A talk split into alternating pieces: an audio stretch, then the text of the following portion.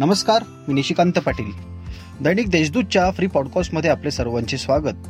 ऐकूयात आजच्या ताज्या घडामोडी.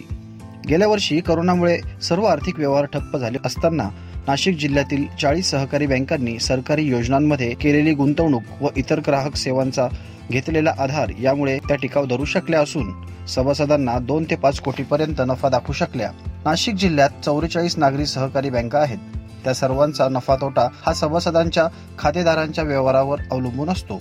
मात्र गेल्या वर्षी मार्च अखेर लॉकडाऊन जाहीर झाले. संपूर्ण वर्षभर बहुतांशी व्यवहार ठप्प होते. तरी सुद्धा यंदा दोन ते तीन बँका वगळता सर्वच बँकांनी घसघशीत नफा दाखवून आश्चर्याचा धक्का दिला. त्यामुळे साहजिकच यांना नफा कसा झाला ही शंका अनेकांना आली. नाशिक जिल्हा बँक असोसिएशनने त्याचा आढावा घेतला असता संकटातही तग धरण्यासाठी केलेल्या गुंतवणुकीमुळेच हातभार लागल्याचे स्पष्ट झाले. आता घेऊया झटपट बातम्यांचा आढावा. कोरोनामुळे मृत्युमुखी पडलेल्या प्रत्येक व्यक्तीच्या कुटुंबियांना राज्य सरकारकडून पन्नास हजार रुपयांची मदत देण्याबाबत शासनाने नुकतेच परिपत्रक जाहीर केले असल्याने लवकरच ही मदत दिली जाणार आहे. त्यासाठी शासनाच्या वतीने संगणक प्रणाली विकसित करण्यात येत असून ही प्रणाली आल्यानंतर ऑनलाईन अर्जाची तपासणी पूर्ण करून नातेवाईकांच्या बँक खात्यात थेट रक्कम जमा केली जाणार आहे.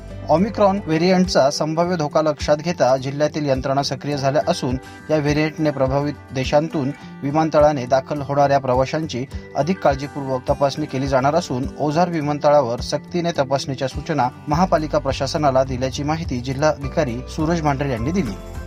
एस टी बस कर्मचाऱ्यांचे यंदाचे आंदोलन सर्वात मोठे ठरले असून एकोणतीसाव्या दिवशीही त्र्याहत्तर हजार एकशे सात कर्मचारी संपात कायम होते. राज्य शासनाच्या सूचनेनुसार पहिली ते सातवी पर्यंतच्या शाळा एक डिसेंबरपासून सुरू होणार होत्या. मात्र करोनाच्या नव्या व्हेरियंटच्या पार्श्वभूमीवर शहरातील नाशिक महापालिका हद्दीतील शाळा सुरू करण्याचा निर्णय दहा डिसेंबर पर्यंत पुढे ढकलण्यात आला आहे अशी माहिती महापालिका आयुक्त कैलास जाधव यांनी दिली.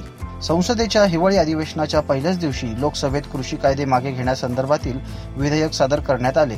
अधिवेशनाच्या पहिल्याच दिवशी ही विधेयकं रद्द करण्यात आली.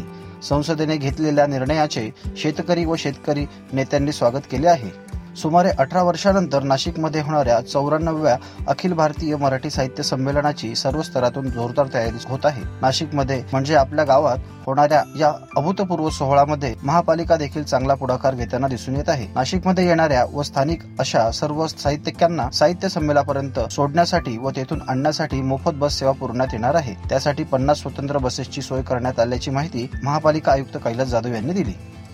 साहित्य संमेलनाची पूर्वतयारी जोरदार सुरू असतानाच जगात कोरोना विषाणूचा नवा व्हेरियंट सापडला असून त्यामुळे जगात चिंतेचे वातावरण तयार झाले आहे. ओमिक्रॉन व्हेरियंट असे नाव असलेल्या या प्रकाराने राज्यासह देशात टास्क फोर्सच्या बैठका मोठ्या प्रमाणात घेतल्या जात आहेत. जिल्हाधिकारी सूरज मांढरे यांनी साहित्य संमेलनाबाबत नो वॅक्सिन नो एंट्री हे धोरण राबवित असल्याच्या सूचना दिल्या आहेत.